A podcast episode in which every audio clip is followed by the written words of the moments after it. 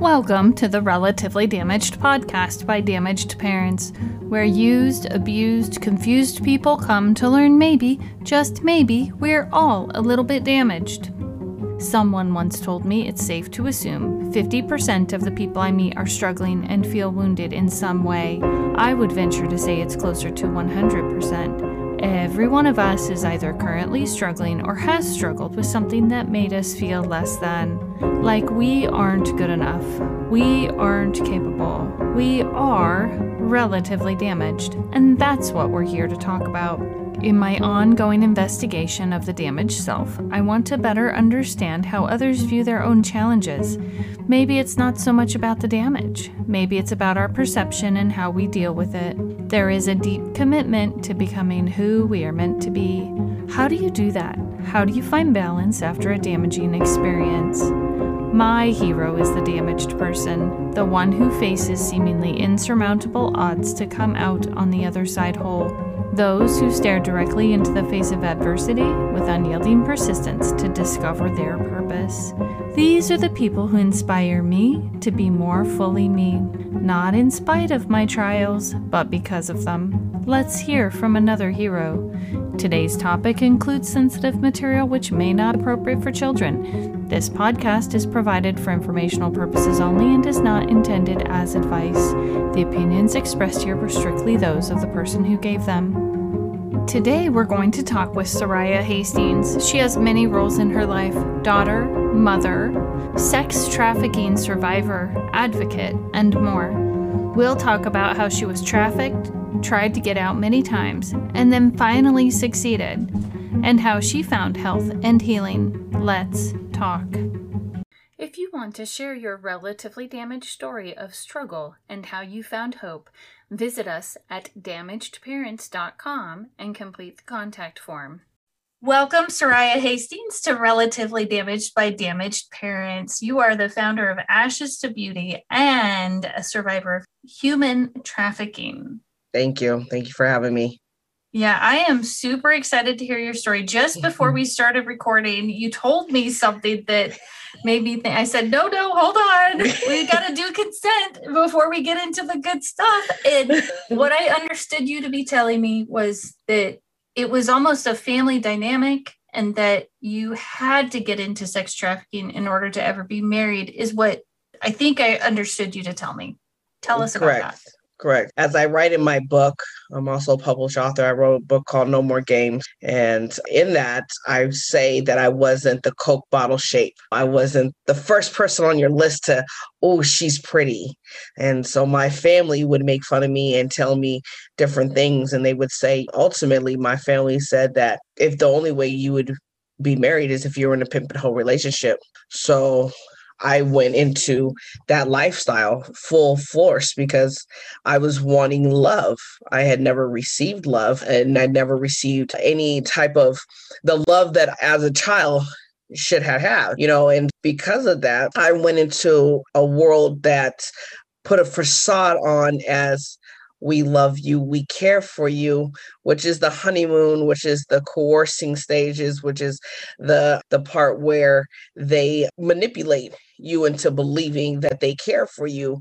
And then once you are either have gone against their rules or regulations or you have left them then you become damaged goods and they want nothing to do with you or that because you no longer are able to become whatever they want you to become then you are n- nothing good to them that is in a nutshell my life of human trafficking So you said something about not getting the love you needed as a child or not feeling loved. Can you tell us a little bit about that? I was molested and everything from the age of two until the age of 16.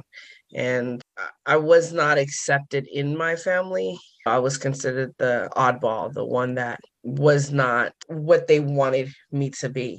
Uh, when you get things told to you that you're fat, you're ugly, you'll never amount to nothing, look at you, look how, you know, and all those degrading and belittling of your of a person that weighs heavy and what i do and what i teach people now is that as parents what you say to your children dictates how they are going to become as adults. It's not what the kids at school say to them, it's what the parents say to them. You had these parents that were putting you down, saying you're fat, things like that. And then also you're being sexually abused by the mm-hmm. same people or by someone else in the friends, people, you you name it. You name it. It okay. was a free for all. And so at the end of the day, I, I decided I said, okay, you know what? I'm not gonna I'm not gonna continue. There has come to a point in my life that I, I was done living that life. And I was done taking the the brunt of believing lies. And so I walked out of it. I literally walked out of it. This is like 20 years later from, from but are you saying so from the age of 2 to 22 or was it even No, so I write in my book that I say I officially officially meaning I officially started collecting money and actually doing real transactions at the age of 18 so from the from childhood to 18 you would basically consider that uh, grooming what they would call grooming in the the world of human trafficking. That's how you would okay my insecurity was so low that a man could come in and say oh you're pretty and i whatever you want me to do i'll do it okay However, so you were trained in a way when a man said certain things to cater to them. Yep. And to want to receive that love. Most people don't understand that when you have a person who whether it's a man woman or child who are have low self-esteem that are feel inadequate to hold the standards of whatever their family members or parents, whoever, uh, the guardian, whoever's watching them or taking care of them, hold to the standards that they've been put on, they feel like they can't amount to nothing, then they look at themselves like they don't have self worth, that they don't have anything, that they're not capable of exceeding things. So when you hear certain words, like for me was, oh, you're pretty, oh, oh, I'm your boyfriend, or oh, I want to be your husband, come be with me. That's what usually would happen and I would go and I would run and I would be with one pimp. And then I realized, well, that this is not, this is it. I'm now in this situation. Let me get out. Uh, most survivors that I talked to, they had maybe one or two traffickers. I had multiple traffickers. I was sold from one pimp to another. They would buy, they would literally buy me. And then I would have to go out and make the money that they purchased for me. I'd have to go out and make it and give it back to them. So oh, wow. this is so as I write in my book that this isn't just the country United States says that we are a free country, but yet we live in a modern day uh, society of human trafficking or of slavery. And so a lot of people do not realize that. I was just talking to a gentleman at my job yesterday, matter of fact, and or two days ago, and he was like, what is human trafficking? I'm naive to it. And I explained to him that at the end of the day, it is people who have low self esteem who become prey for the predator to pounce on. Right. So it's different than choosing to go and be an escort or whatever the word for that would be. It's it's, right. it's a different dynamic. Right. And a lot of and a lot of people will sit there and say, I chose this. No, you didn't choose this lifestyle. No person chooses to sleep with thousands of people that they do not know. No, no person, no, no person in their right mind chooses that. However, because of the grooming, which is basically manipulation, and coercing of the trafficker, they make it seem like they have decided to do this. And that's who they are. And that's not who the person is. No person wakes up to have a gun in their face. No person wakes up to have a knife pulled on them. No person wakes up to wanting to be raped by multiple people. That's not a normal lifestyle and these people make it seem like it's normal.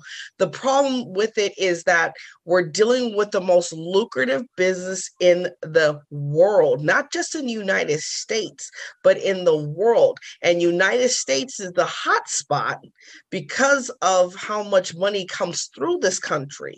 And so we're touching on something that a lot of people don't want to deal with because in, 19, in, in 2019 we had the patriots owner and i constantly bring that up because that's the most recent. There's other things that are going on, and I'm, you know, listening to the news, but that clearly states that he was in a salon, which is a human trafficking, sex trafficking salon in New England that he got caught in. And instead of doing time, that man paid some money and you hear nothing of the situation anymore. Or when the whole gamut of Black Lives Matter was going on, then you hear all of a sudden out of nowhere, you hear child trafficking and people protesting about child trafficking. And now that was back in October, November. We are now going into May and you hear nobody traffic nobody talking about no child trafficking because it's a real quick boom but nobody wants to keep it going because now you're playing with people's money. Mm-hmm. When a person can do a couple of clicks and be on porn and watch basically somebody being human trafficked. When you click and watch porn, you're watching human trafficking live. When you go to a strip club, you're watching human trafficking. A lot of people, and I've spoken to people, some people go, no, that's their choice. You know, they're dancers and they don't choose. No, no, no, honey. I know organizations that go into strip clubs on, on the whole East Coast. I know a whole bunch that go into strip clubs and they pull them out and tell them there's something better because they, they get paid and then that money got to go to somewhere. Some of them are renegades. Not all of them have pimp. Some of them are ren- what they call renegades on the street, but most of them have pimps. Okay, so I'm still a little confused about how is I mean, I understand how growing up in that type of dynamic and with your parents saying, "Hey, you're the only way you're going to have value is if if you get a pimp." And then what I heard is you did that, but so you had no self-esteem, no value, and then so you want to know when I officially went into prostitution? Right, try, yeah, well, yep. Because yeah, I'm trying to figure out how you made the jump. I guess, or not. Uh-huh. I don't think it was that big of a jump, and, but I I want to yeah it, it, it, it, yeah and, I, and that's what I write in my book and so basically what happened is I was 18 and I was homeless. My family would not take me back in because I was using drugs and so I was hopping couch to couch and it was not and so uh, a friend of mine said she goes oh there's a party let's go to this party and I walked into this party and there was half naked women and men passing around money and not no couple $10 bills. No, we're talking about $100 bills. And I looked at her, and like I said on another interview, the worst words that I could ever say in my whole entire life was, How do I get that? Because why? I'm a 18 year old girl that's homeless, and I need to figure out how to get and have a roof over my head. And this man said, You want that? I said, Yes. And he said, Here, he gave me some Hennessy, he gave me some weed, and he gave me ecstasy. And next thing I know, I went into the back of the room. Three men raped me, and when I came, when after the whole situation was done, a man looked at me, uh, looked at me and said, "You're going to be mine. I've chosen you." So and, for for the to be your pimp, he decided mm-hmm. he wanted to be your pimp. That after they raped me, my goods as they call it. I've been out of it for 10 years now, so I don't know the lingo or what they call it now. But I'm talking about when I was in it, and this is my story. They looked at me after they they basically raped me and they said my goods was good enough for him to decide for me to go and prostitute for him. Oh, so it was almost like an interview. Pretty much. Wow. I mean, just to make the connection between how that works. Pretty much. So then you're I mean, so it's okay. The pimp is not like your husband. He's just in charge of you. And you go out and make the money and give him most all of it, or? All all. All go ahead, say it. there you go. Say the word all. Yeah so all of it. Uh, yeah for me. Now there will be women that tell you that oh no i get to have some money. No your your pimp allows you an allowance. He allows you certain amount of money to make you think that you're in control. Okay. because you have you have to understand that this is a mind game that people are playing with each other. This is all mind game. How longer how long can I keep her believing that? I mean, I came to find out after one pimp that I, I had a pimp that who I thought he kept on saying he's my boyfriend. I was everything, giving him all kinds of money, everything. Come to find out that man had a whole family that I was supporting made him millions of dollars. People telling me, why don't you get an apartment? He kept telling, saying, no, you need to stay in this hotel. Why don't you get a car? No, no, no. I got somebody that will drive for her. So you're, because of your self esteem, thinking in order to get this love there's that there's a price for love which you already grew up with that there it seems like there was a price for love so you're thinking i need to do what he says if i want to be loved Right. And he and that he, I'm going to keep him around. The more money I make, the more things I do for him, then he will stay around. Not realizing he already has a whole family. He has a wife and children and everything. Okay. And so that one ended at some point, or did he sell yep. you to the next one? How tell uh, tell no. us how that so there's different for me, I left. I just left. I just walked away. I left. I would call. I tell a lot of ladies, you when you're trying to get out, call two one one. 211 saved me, I don't know how many times to get me out. It's information around the United States that you can call and they have shelters that you, they could place you in and, and get you out. I don't know how many times I didn't call that in different states. But then there was times where I physically was bought. I would get a pimp and then he would another pimp would see me or whatever and he would want me and the guy would go, "Listen, that was mine or because I left one pimp and I would become like a renegade, I'd be trying to do it on my own without no trying to pretend like I can run money by myself." And a pimp would, you know, want me. He'd be like, some guys would go, no, no, no, that was my girl. You got to pay me because that was my property. I didn't heard I was somebody's property. I didn't heard I was somebody's goods. Now at the end, when I left, I was considered damaged goods, and nobody's gonna ever want me. At the ten years ago when you left for good. Yep. Whoa. Yep. Right. Okay. Yep. You got out of that first one by calling 211 and you said you called it multiple times what kept bringing why did i keep back going back just yeah i mean because, and i'm thinking so, there was a necessary purpose for you Right. So you have to understand. So when you leave, go from one state to another, right? You when you let, let's just say for instance, right? So say say you're in like I'm in Boston area, right? So say I go, you know what? I'm tired of Boston. I'm gonna go to Hartford, Connecticut. I'm going to start over. I'm not going to deal with those type of people. I'm done with it. My life is not going to be the same. I'm leaving that behind, right? The problem is what people don't realize is when you go to another place, you're still carrying those hurts and pains and you're still like I tell women that I work with, I basically bled. I basically was bleeding all over United States because I had so much pain that I was carrying, so much hurt that I was carrying, so much insecurities. Oh, I didn't even know who I was because through the process of everything, these men was creating somebody who wasn't me. So I, I don't even know who I am. So I'm bleeding and I bring my baggage to that city. And now, okay, and like most people, some people, they'll do good.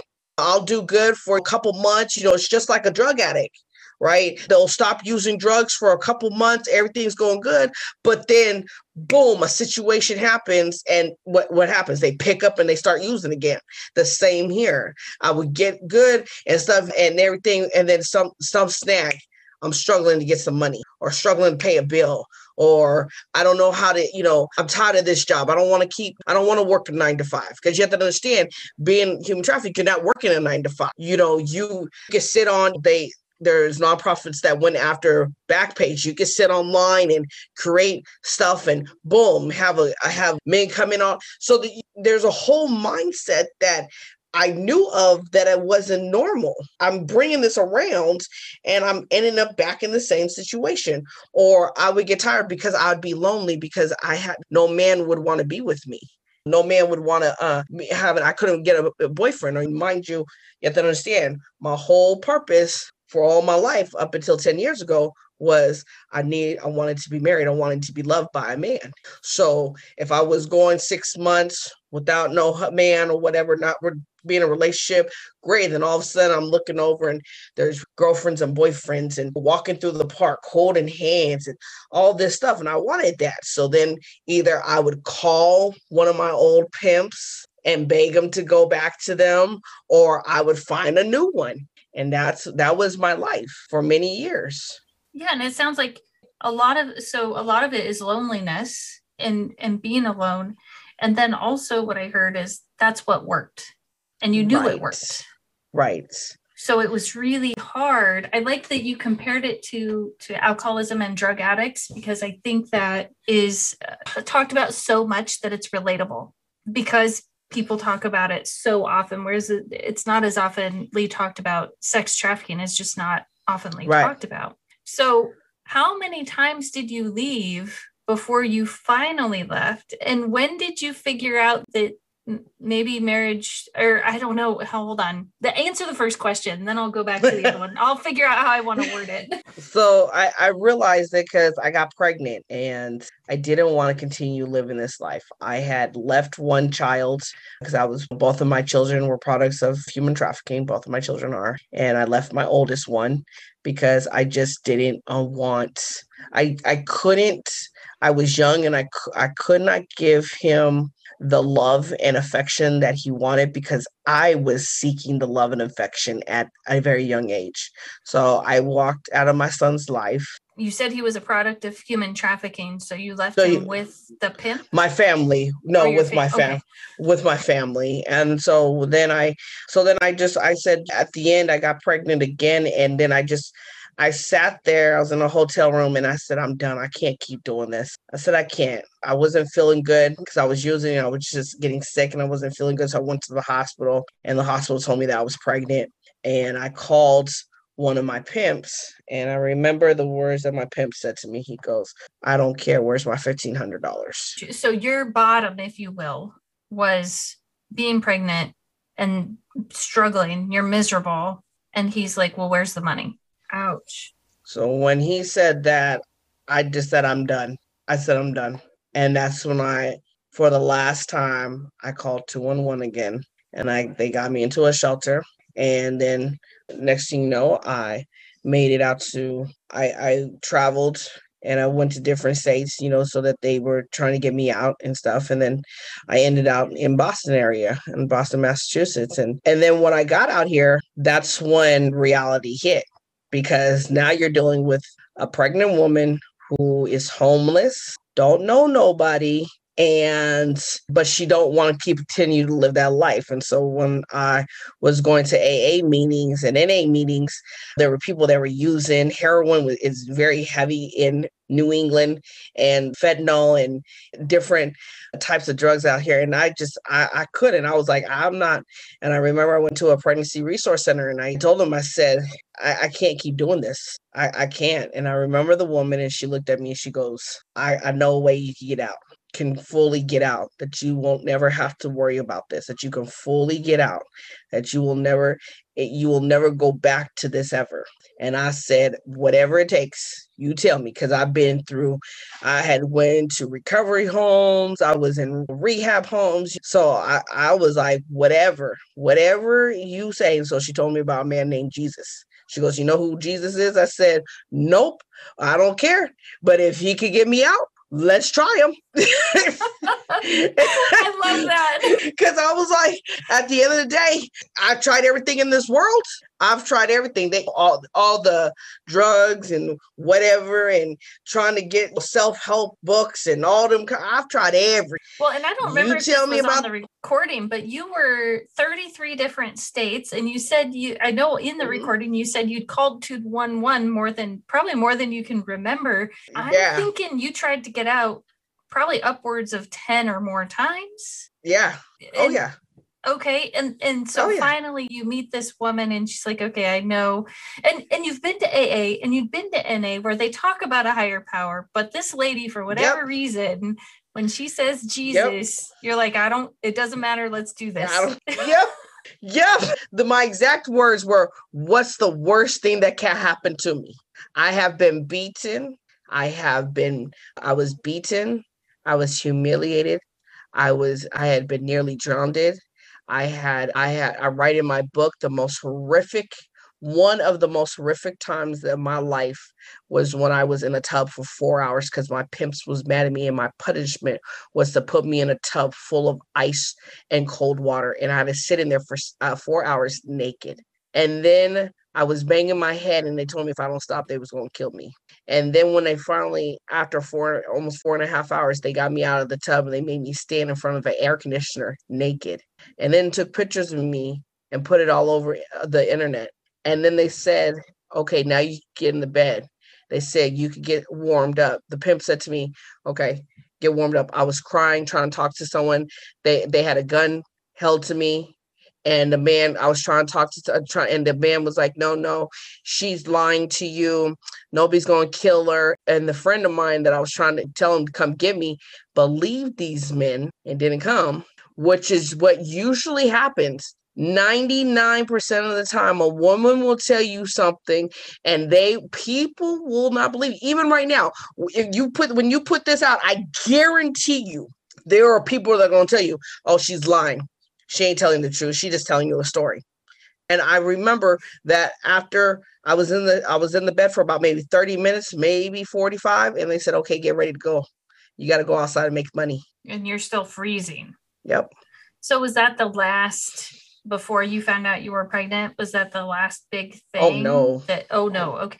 oh no So Oh, you no. still had gone back after that. So oh these are yeah these are really scary yeah situations. But at the same time, I'm thinking you knew what to expect there. And sometimes in knowing what to expect, maybe there's safety in that. Or you every every or every time every time I would go in, I would go, man, please let this be different. every time, let this be different. Let this not be the same situation. I would always do that. But when I And- found And throughout this whole time, you had hope after hope after hope because you left many, many, many, many times. I'm thinking, because I don't know how you kept going after that, that experience, except that you knew that there was money and some sort of comfort and safety in in the sex trafficking. Because that's all I knew. Well, most people don't realize, and that's what even with, like I said, I work with women who are that are addicted to drugs and alcohol and also are human trafficked. And I tell them, you cannot get out of a situation if that's all you know. We're creatures of habit. So since we're creatures of habit, we go to what we tend to know. When you start asking us to do something different, which is what Jesus does, to step out of that boat, to get you out of your comfort zone. That's when you're like, ah, walls go Okay. up.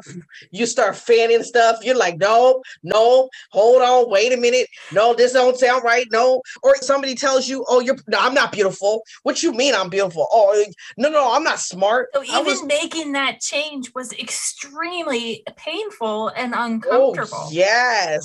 Oh, yes. okay, that's really interesting because it was painful and uncomfortable before, and it's been And- painful. And then even making the change is painful and uncomfortable. So you had to decide which one you wanted, which painful and uncomfortable you right. wanted. Okay. Mm-hmm. And so what happens with a lot of women who are human trafficked, and I've I know women who have come out of it and fell back into it because the one key thing about this is money, right? We talked about it earlier about how it's a lucrative business. It brings in billions of dollars because this is a this is an industry that hits on all levels, right? And and the hip hop world does not make it any easier and makes it actually glamorizes it and makes it look like it's the thing that to do. So now we got this generation acting like that's that's the norm when it's not the norm. But so you have these people making a bunch of money and then when you come and a woman who's been making thousands of dollars and i'm going to use my example and then i go and work a real job a real 9 to 5 job for 40 hours and I barely get a $500 check. When I Yeah. when in my mind I knew I could make $500 in an hour, Right. work 40 hours, 5 days a week, 8 hours and I only got 500 and taxes were taken out. Some women struggle with that and they fall back into it because financially they don't know how to support themselves off of a normal job. So then and that's where the struggle comes in then they go back into even though they don't want to even though they don't they don't want that lifestyle Women don't want to be beaten. Women don't want that lifestyle. But because the hip hop world and the traffickers have made it like this is glamorous, this is what you do to go and do what normal society, nine to five company jobs do, they make it look like it's difficult. And so I have to, I sit and I talk with people and I explain to these women yes, when you want something, it does not come easy. If it comes easy, it ain't a good thing. I think what I hear you saying is going from sex trafficking, even though you're not getting to keep any of the money, but you're seeing how much money could be made in that time frame to working a five day a week, 40 hour a week job and only getting like $500 and you're not getting also to live in the glamour of the sex trafficking world. Yeah, because I used to wear BCBG outfits. I used to have Prada and Versace, and my pimp used to have me decked out. Three hundred dollars, go get my hair done, nails done. Always stay on point, and then I get a five hundred dollar check, and I'm like, what? I can't look like I'm on point if I only get five hundred. Right. right? Is that what you're saying? Right. Because now, now I got to pay bills. Wait a minute. Hold on wait a minute, five hundred dollars. I could go. I lived in New York, so I could go to the beauty salon, get my hair done, nails done, eyebrows, everything done for five hundred dollars, and come out looking like I'm a million dollars. And now you telling me five hundred dollars is what? and I got a light bill and I got another mouth to feed because most of these women don't have children. I got a mouth to feed not just mine, and, and I gotta pay rent, and I gotta pay a car note. And so then they start, and then the pimp's like, "See, do you really want that? Do you oh. do, do, you really want that? Won't you come back, and I'll yeah. take care of all that for you?" Do you see what I'm saying? So it's a mind game. It's a yeah. mind game. Even now, I've been out of for 10 years. You don't understand. It's hard for me because some there's days that I'm like, I, I, I grab being in that lifestyle for so long. I used to okay, this, I want I want to go eat at Red Lobster today. I can't just drive to New Jersey real quick and just be like, oh, I'm out here just to hang out with y'all and blow money or because I can blow money because that's no, you can't do that. That's not that's not reality. That's not reality. and a lot of these people make it seem like it's real. That's not reality. That's right. not reality. So at the end of the day, that's you have to now if you work for your money, I, I know many, even now today, I know a lot of millionaires and stuff, and they but they work hard for their money. And they ain't they have shown me they don't just go off and be splurging money and no, they invest. They are good stewards of their money. They've shown me how to manage money to where it's like, oh, okay. Yep, I can do that. Yep, I can do that. And I still know that I still got money. Like I never owned a car longer than three months. Never okay. owned a car longer than three months. I now not only own a car, like bought it, paid my car note every month. There was times because, like I said, there was times that oh I, I ran over or, but somehow god allowed me to pay my car note to where now i own my car and it'll be four years that i've owned my car. That's awesome. So you learned so you had to learn to live on and it sounds like figure out the difference between wants and needs. Right. And how did getting that belief in jesus how did finding jesus help you do that if you want to share your relatively damaged story of struggle and how you found hope, visit us at damagedparents.com and complete the contact form. And how did getting that belief in Jesus, how did finding Jesus help you do that?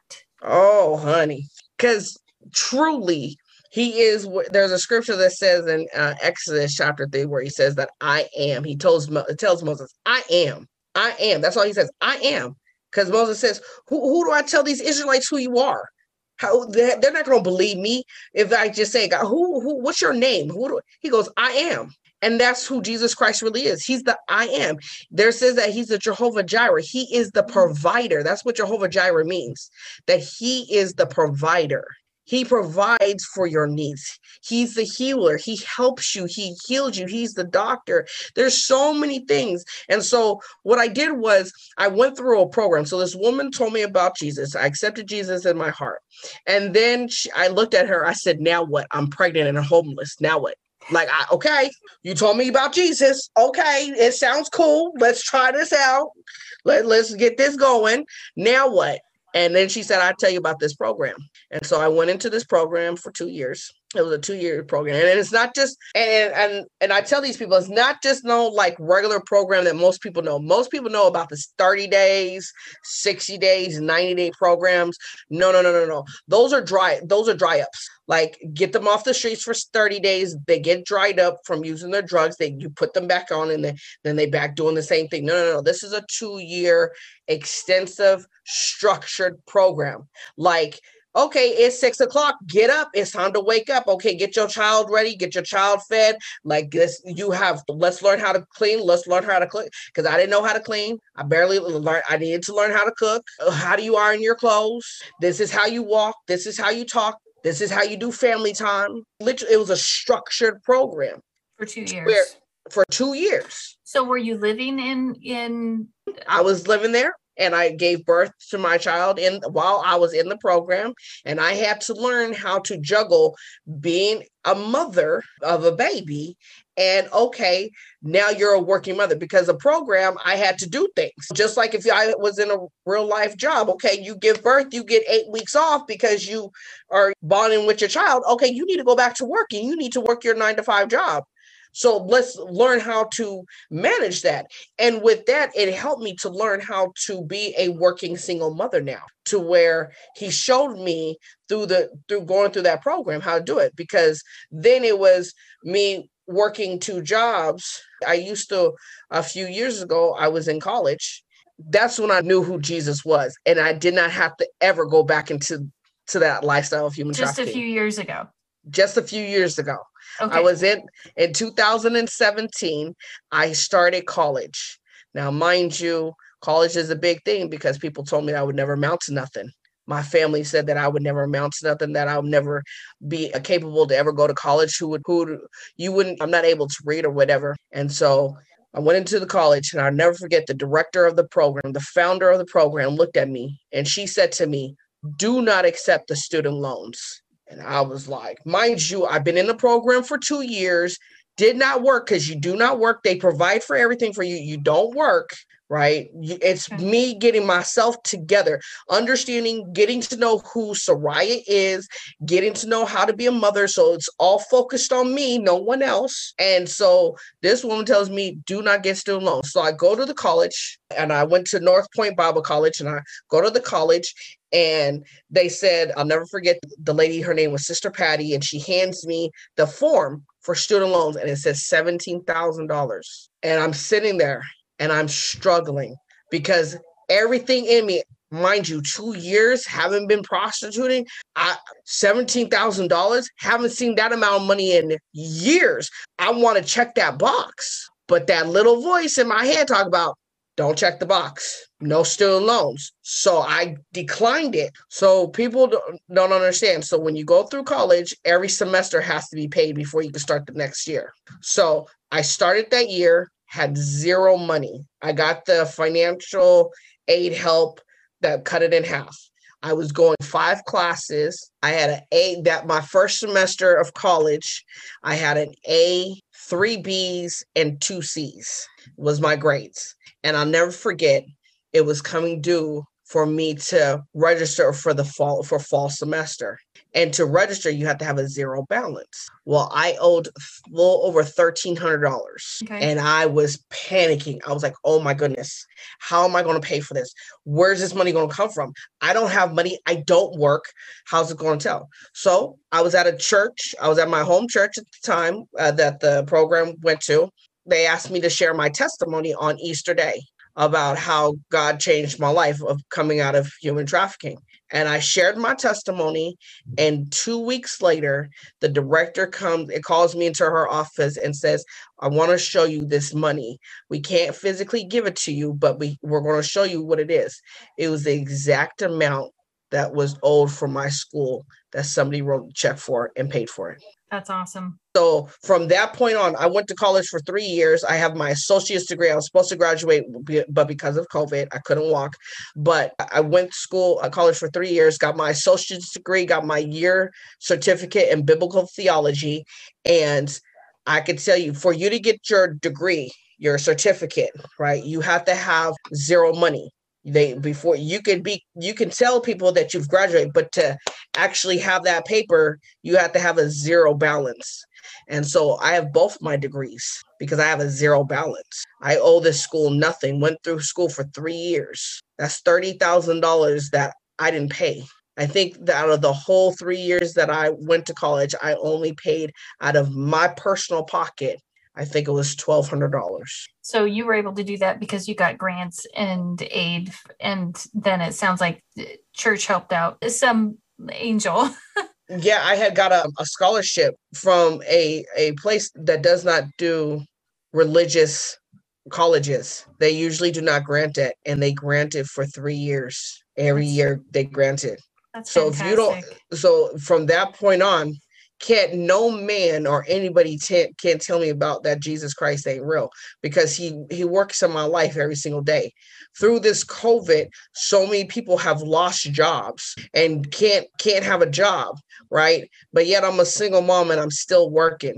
I've had I think I've been out of work for only like I think 10 days through this whole time I've been at through COVID. Through this whole time, people's been struggling to get their kids in school and things like that. My child has been in school since August. He's been the, he's the only uh, through this whole COVID, literally through this whole COVID, when the whole country shut down for that month. That's the only time he's been out of school was that month. The rest of the time, this my child's been in school face to face this whole entire time. Oh wow this whole entire time. And so at the end of the day, is there a God named Jesus Christ that's real? Yeah, because I see him work in my life every day. For me to to write a book and publish it right before COVID hit to show like, hey, this is reality, this is what's going on, and try to bring awareness to now where I would say, because I work at the hospital. That's another miracle in itself because I have a biblical theology degree, but I work in a hospital. How does that go? I that's a whole nother story. But then not only that, but I'm now I now am a recognized charitable nonprofit organization in New England to go out into the streets to help women and children and men because there are men that are trafficked. People don't want to talk about that. Men don't want to talk about that, but they are trafficked because they've been abused and molested and they don't want to. A lot of people don't want to talk about that but I go out and I help the homeless and help them to get into programs like how I got into a program for their life to be changed.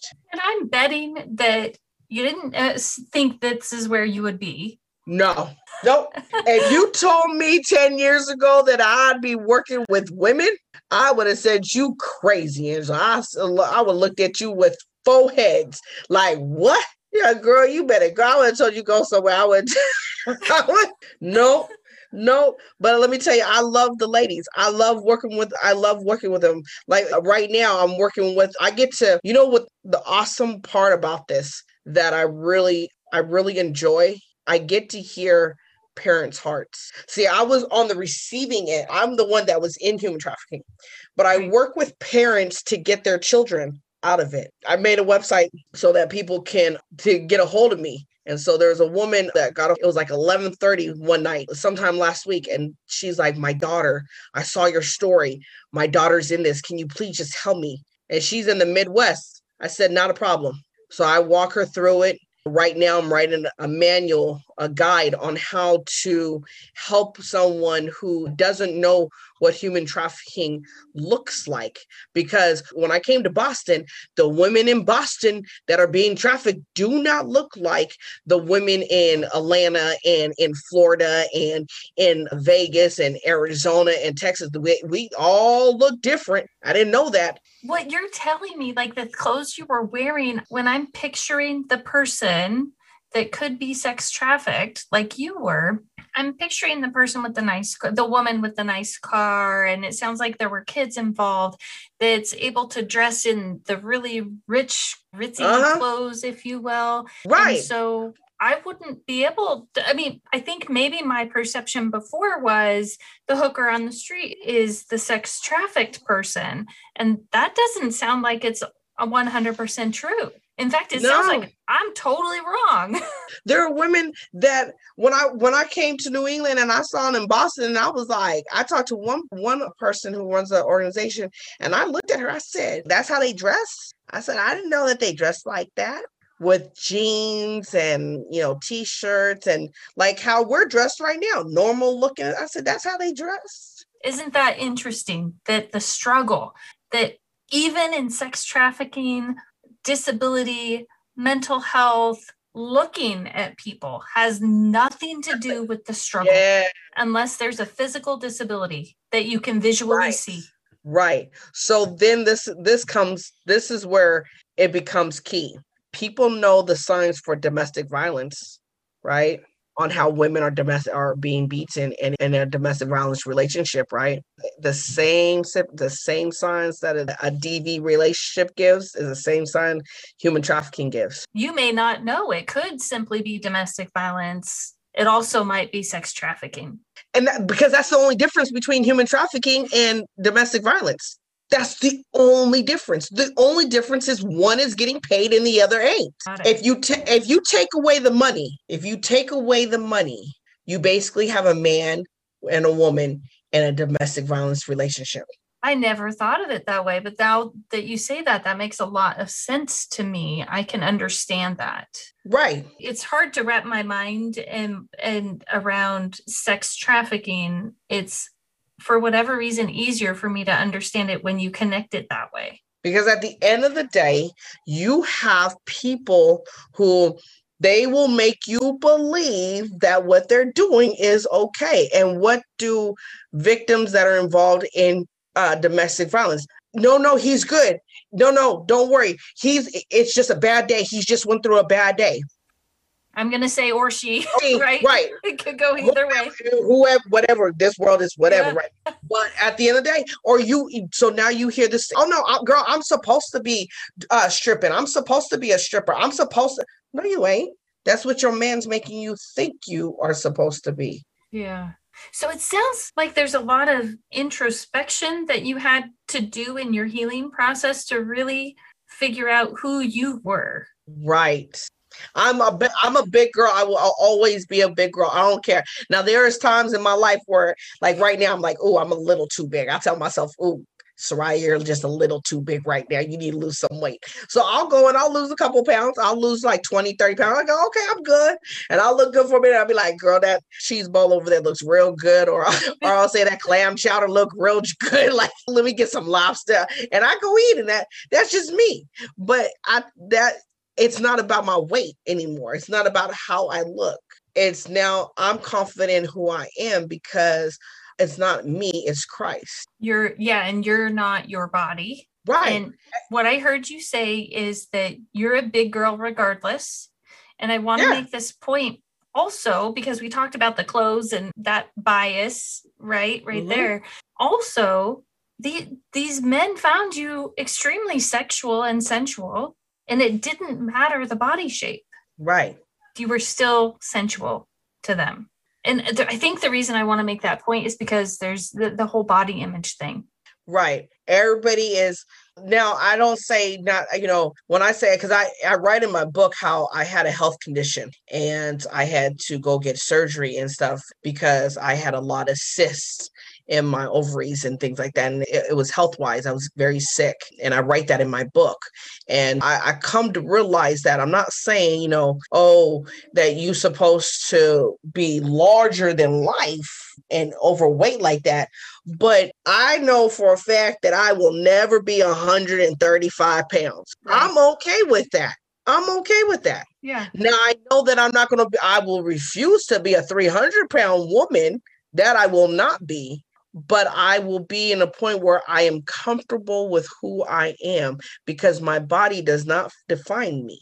Because at the end of the day, if a person wants to know, I've been out of human trafficking for 10 years and it, I've been single for 10 years. I've not been in no relationship. I ain't been nothing for 10 years. And I am okay with that because I love me. No man can love me as much as I love me. I look at myself and I just say, oh, this is beautiful. The, I, I, mm. when I did my interview with the 700 Club, I have my long hair. I had very long hair. I was down to the middle of my back, and then I, I came uh, to my. Then I said, let's just cut it all off because I can. I'm confident that I can rock my hair whether it's long or short. That's right. That's right.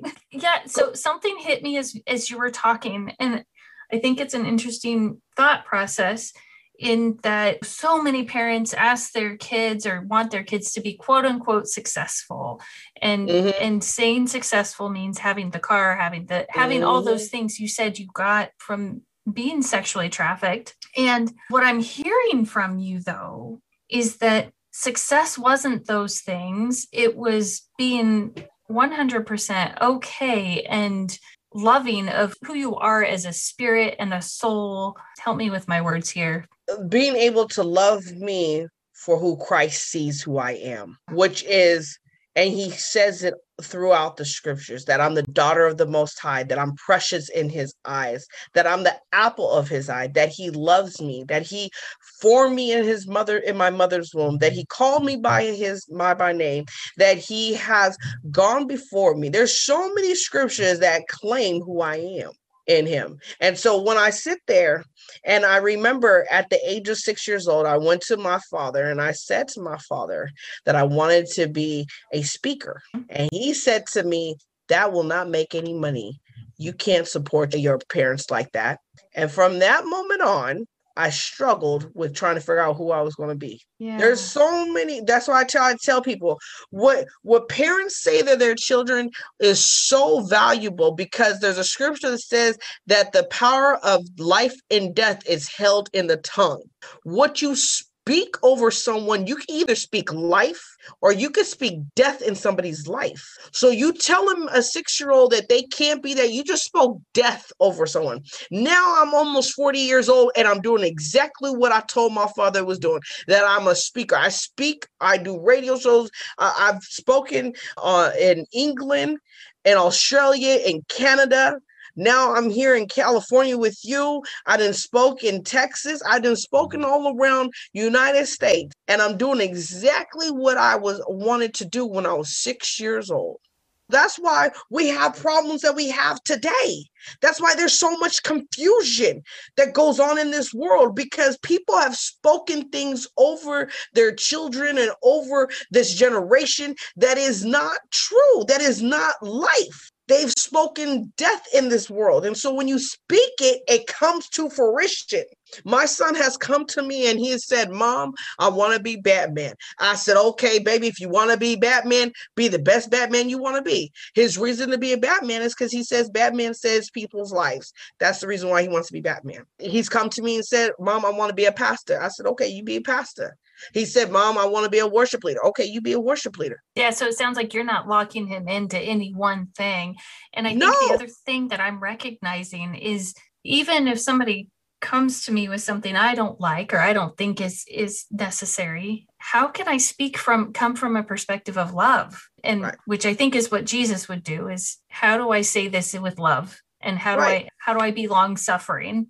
Well, because at the end of the day, we all have, we are all called to do, we are all called for something. I have no right to tell somebody else, whether it's my child or not, that he can't be a, a fireman or he can't be a circus clown. Right. There's a, a quote. It's by Dieter F. Uchtdorf. He's the Church of Jesus Christ of Latter day Saints. I love this. I'll read it to you. You tell me what you think. Be strong and of good courage. You are truly royal spirit daughters of Almighty God. You are princesses destined to become queens. Your own wondrous story has already begun. Your once upon a time is now. So basically, in layman's terms, or you're you have be of good courage comes from Joshua 1 9, where he talks to Joshua, says, Be of good courage. Do not be afraid, for the Lord has gone before you. And so then you deal with the fact that, as Jeremiah 29 11 says, that he has given you. Oh, oh that's my sister's favorite scripture. I did. She has it um, memorized. If she was here, she yes, it off uh, in two seconds. Oh, oh, I, and I usually have my Bible. For I know the plans that I have for you, declares the Lord plans to prosper you yeah. and not to harm you, plans to give you hope and a future. So at the end of the day, you're dealing with we are we are the daughters of the most high god we are truly daughters. When i say that we i don't that we are to speak life over our children we are supposed to allow them if they say that but i i do not allow my son he he's a boy and i tell him you're a boy. You are a boy. You're not no you're not a girl. You're a boy. Mm-hmm. god has only created god created two male and female. A woman is the only one that could give birth to a child. And i tell him that at the end of the day you're a man and you're a godly man you're a man that protects women. You're one that will protect, not harm them, but protect them. Why? Because men that I've dealt with for so long were harmful towards me. They didn't protect me. My own father didn't protect me.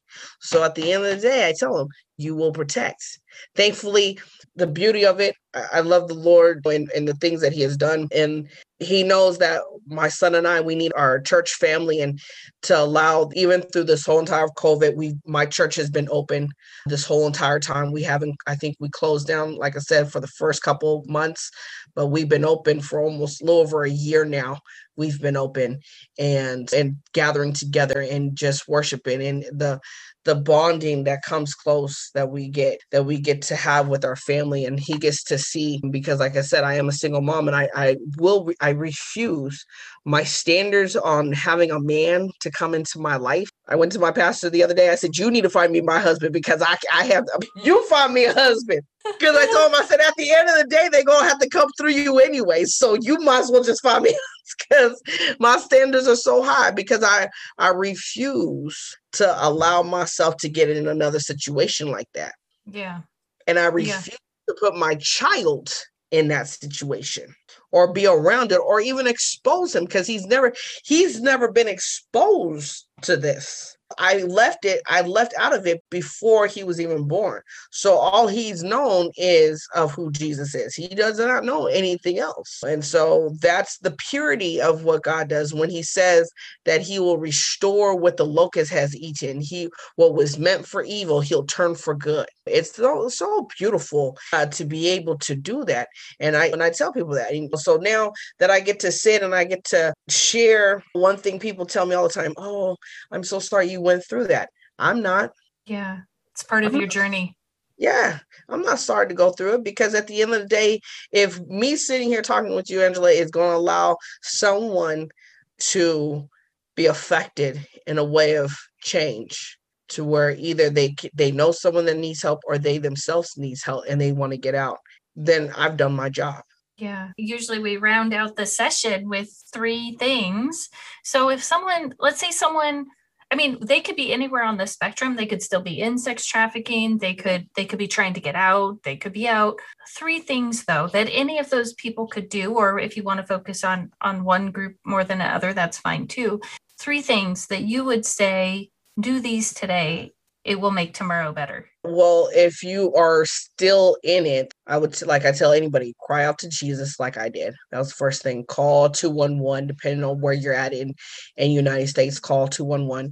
And then if you are still struggling, then just reach out to me. I have social media, but I do have a website which is soraya.info. But then if you've been out and you're struggling to stay out, find a church. Find a church that's open that is Bible believing willing to stand for the word of God, willing to get persecuted because my church has been persecuted. My church, people wanted to bomb my church last year, and we they wanted to bomb us in it. That's willing to stand for the word of God. Find a church that's willing to do that. Or if you are almost out or someone that needs to get out. Or you yourself are wanting to uh, help? Unless it's put on your heart to actually go out there and like for me to go get them out of them if you do not know that lifestyle i ask you to pray if you want to help reach out to me soraya info i know many organizations around the nation that can uh, show you how you could be a participant in helping women children and men to get out Thank you so much, Soraya. And that's www.soraya.info is her website. And she's also the founder of Ashes to Beauty and wrote her book. We're just so glad that we got to have yes. you on the show today. Thank you so much, Soraya. If you want to share your relatively damaged story of struggle and how you found hope, visit us at damagedparents.com and complete the contact form. Thank you for listening to this week's episode of Relatively Damaged by Damaged Parents. We really enjoyed talking to Soraya about how she was sexually trafficked and finally got out. We especially liked when she explained how finding Jesus helped her. To unite with other damaged people, connect with us on Facebook. Look for Damaged Parents. We'll be here next week, still relatively damaged. See you then.